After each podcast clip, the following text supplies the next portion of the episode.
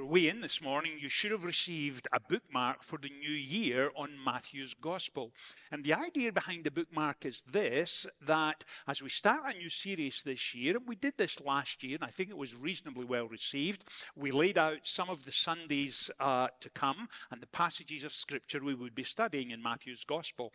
And we will be with Matthew through to Easter Sunday, of course, as most of you know. And then on the back, we have put the back to good use by asking a number of questions that we will be coming back to in the course of this series of studies. So please uh, take home your bookmark, put it in your Bible, bring Bible and bookmark with you Sunday by Sunday, and you can be reading ahead in your quiet time in the course of the week as we immerse ourselves in Matthew's Gospel. And of course, what you'll discover is that the more time you spend in Matthew's Gospel, the more that that Gospel will speak into your life. And I think most of us have discovered that as we have sought to follow the Lord down through the year. So please uh, make use of that. If you didn't get one on the way in, they're still available. You can pick them up as you leave this morning.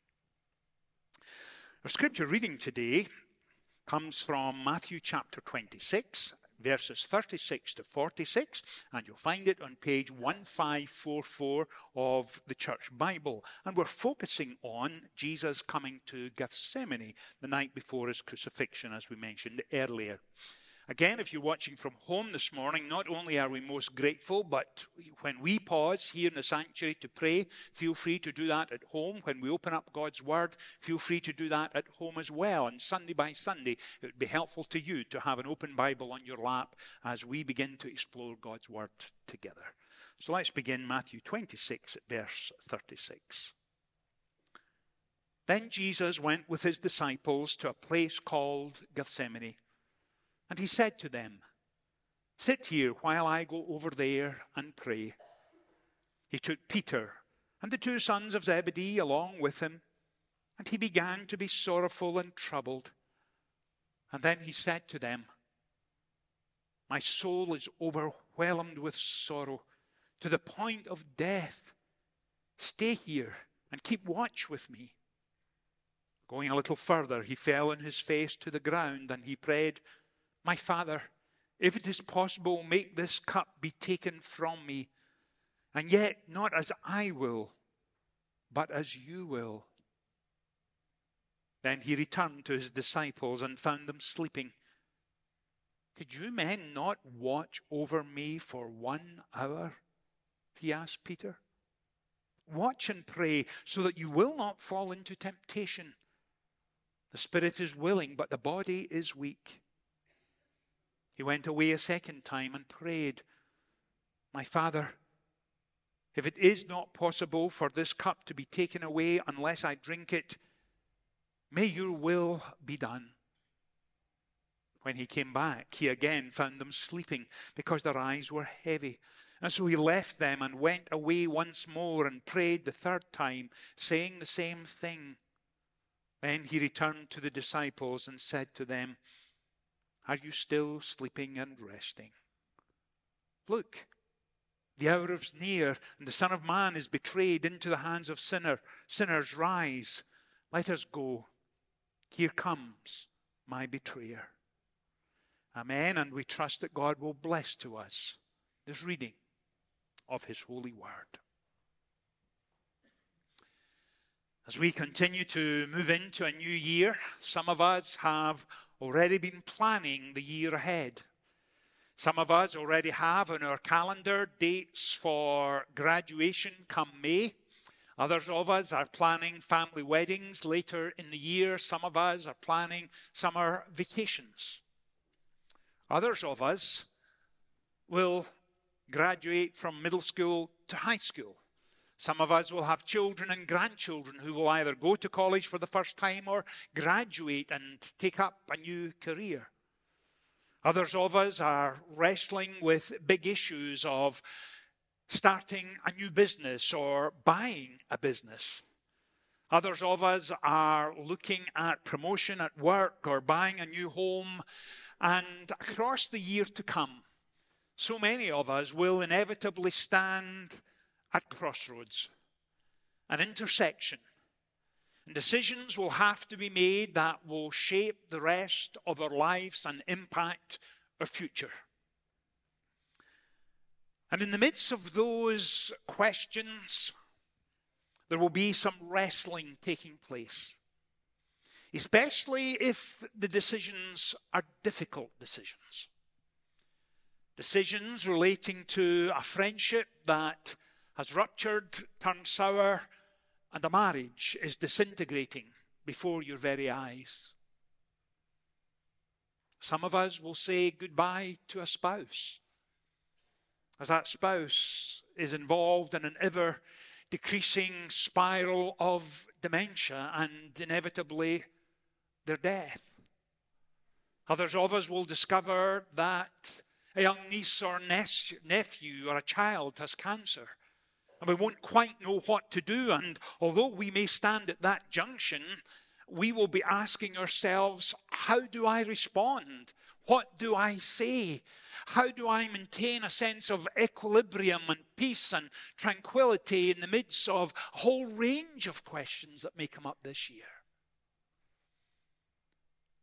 And this morning, as we come to focus on the Garden of Gethsemane, the disciples, Peter, Jesus himself will stand at that crossroads of decision.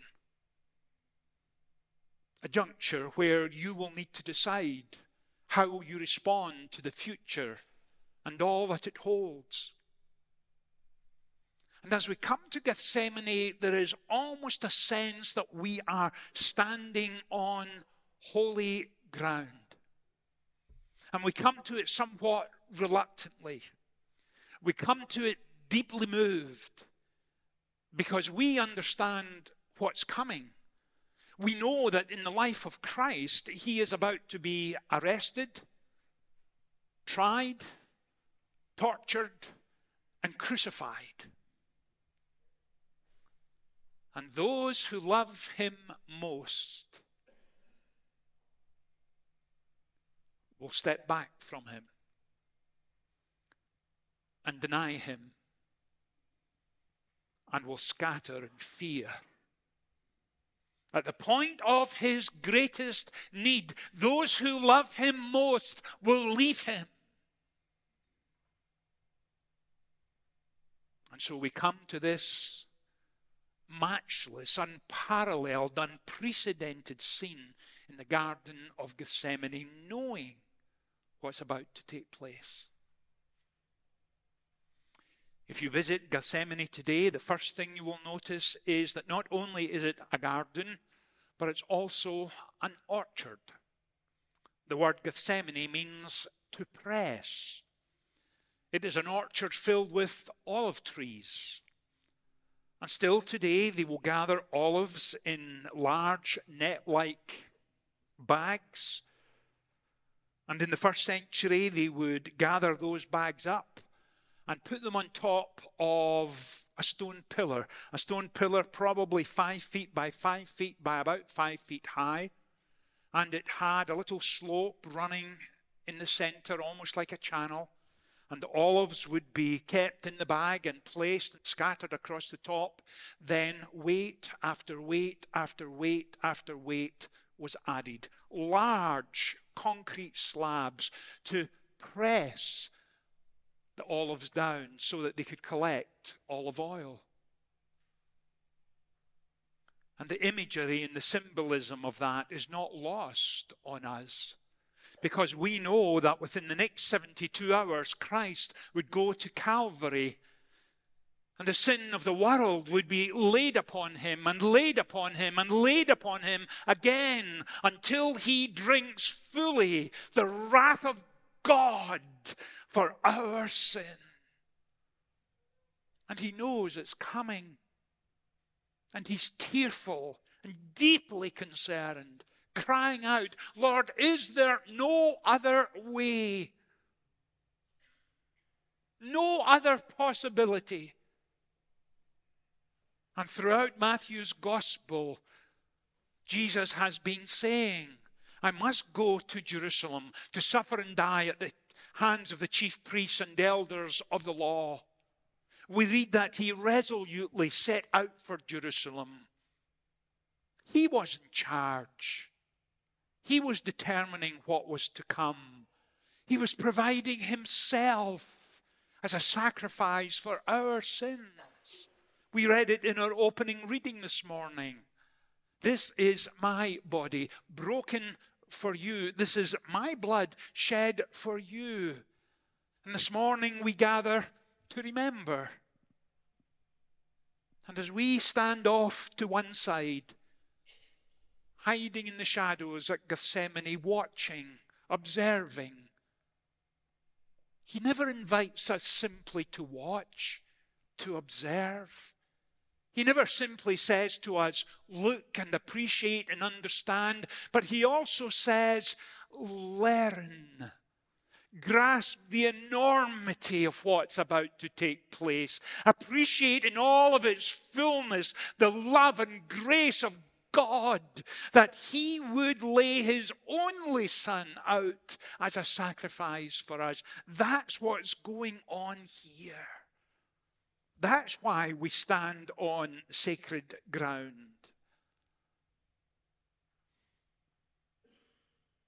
And he takes Peter and James and says, Come with me and pray with me and watch. And they don't. And when I come to this passage, I should know better, but it continually surprises me. And I think to myself, Peter and James and John, what on earth are you doing? Don't you understand? Hasn't the penny finally dropped? Is it beyond your capacity to grasp what is taking place? Because I like to think I would. I like to think I understand. I like to think that I would grasp what they could not. And then I remember my own sin. Then I remember the moments each week when I turn my back on Him. Then I remember the moments when I betray Him then I remember the moments I let him down. Then I remember the moments that I'm selfish. And then I remember the moments when I hurt those I love. And I turn from him. And then I realize that I would do exactly as Peter, James, and John. And I would let him down. This morning, as we come to this table, we remember his body broken for us, his blood shed for us. And we remember that upper room. But we also remember that Jesus looks at Peter and says, Peter, before the cock crows, you will deny me three times. But Peter, I have prayed for you. Satan would sift you, Peter, like wheat, going through every aspect of your life, tearing you apart. But, Peter, I have prayed for you. And Luke's gospel is clear. And in John's gospel, we also read these words in Gethsemane, where Jesus prays for all of the disciples. And in fact, it's called in John 14 through 17 his high priestly prayer and at one moment he says, Father, I pray for everyone who believes. And that's you. And me, that's us. And this year, when you find yourself standing at that crossroads, making good, joyous, wonderful decisions, about starting a family, the birth of a grandchild, beginning a new career, buying a new business, or on the other hand, distraught and devastated with bad news, regardless of the circumstance, please remember this. I'm praying for you. I pray for everyone who believes. And in Romans chapter 8 it's crystal clear, about halfway through, verses 23, 24, 25, where the Apostle Paul writes, When you do not know what to pray for, please remember the Holy Spirit Himself is praying for you. Wow. Think of that. Think of that. Now, I am in that blessed position of never a week goes by where someone will stop me, whether it's here at church or in Publix or in the street, and they'll say, Richard, you came to mind. I was praying for you this week. I'm not sure I could ever ask for anything greater. And then I turn to Scripture and I'm reminded I'm praying for you. And when you're fearful and uncertain, and decisions this year tempt to overwhelm you, come back to Gethsemane, to the great prayer. When he needed his father the most, he was able to trust him and cried out, Thy will be done. The best prayer of all kind, of all time, at the moment of his greatest need. Thy will be done. Trusting a loving, gracious Heavenly Father had him in the palm of his hand. And likewise for us, whatever comes our way.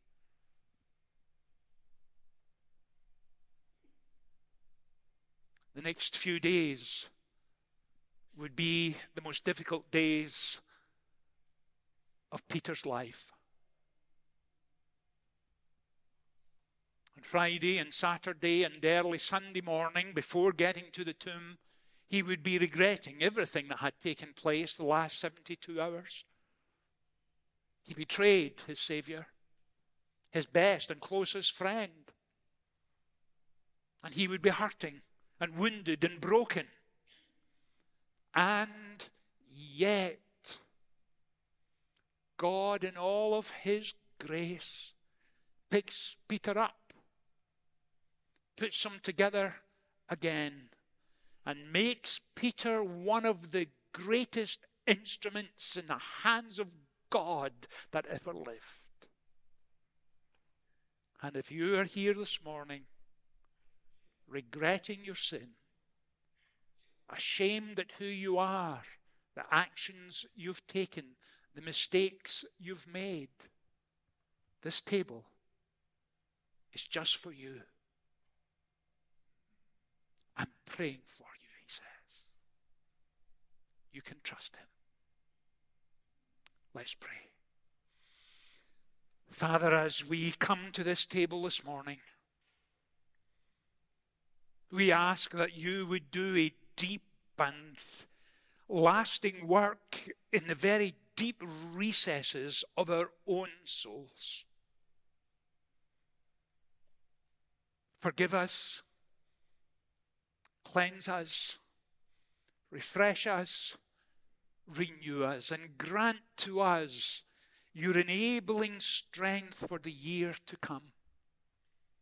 Father, we come with different circumstances and from different situations, but as we enter this new year, as we gather around this table, allow us to remember those powerful words.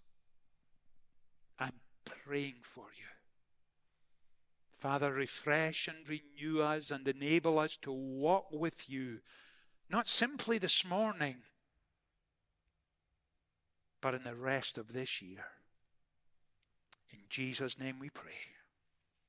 Amen.